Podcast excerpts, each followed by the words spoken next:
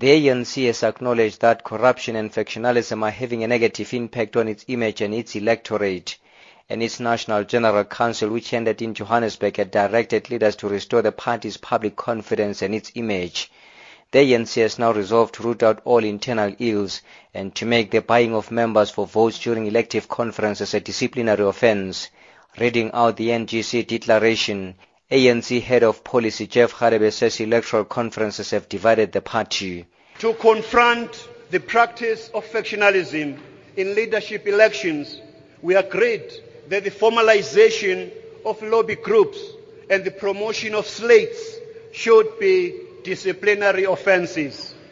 Branch delegates should vote according to their branch mandate at elective conferences.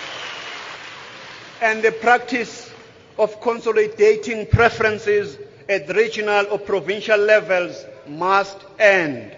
The issue of corruption among party members has also been a worrying factor for the governing party. Some members have been in and out of court on corruption charges, thus compromising the image of the ANC.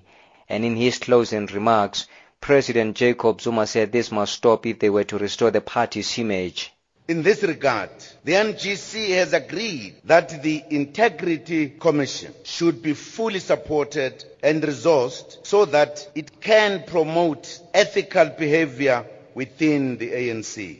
However, the NGC has also cautioned that the Integrity Commission should not be abused for factional purposes or as an instrument to fight certain individuals within the movement. The president also says they will have to work hard to win back members who have left the party.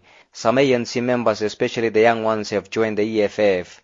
Zuma says they can win them back if they commit to serve the people with selflessness, integrity and discipline. The ANC also needs to win back all our traditional supporters who have been dissatisfied ahead of the local government elections. We will win them back based on how we conduct ourselves as members and also how we implement the good policies of the ANC. The matters of promoting unity, discipline, cohesion, respect and the restoration of order in the organization have been endorsed wholeheartedly by the NGC. President Jacob Zuma has called for audits to be conducted on the lifestyle of all civil servants to root out corruption.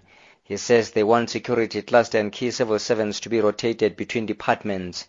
He has since challenged the private sector to subject its employees to a lifestyle audit. Civil servants, including those in the security cluster, should be periodically rotated from one employment site to another so as to circumvent growth of unprofessional and frequently corrupt relations with citizens, service providers and other persons they interact with. Government should conduct a lifestyle audits for all employees of the state and its related entity. There should be a single vetting agency for the state to, to vet all strategically placed civil servants, including those who reject promotion even though it comes with an improved remuneration package. President Jacob Zuma and other top six officials will unpack some of the NGC resolutions on the TNA breakfast show on SABC2 this morning.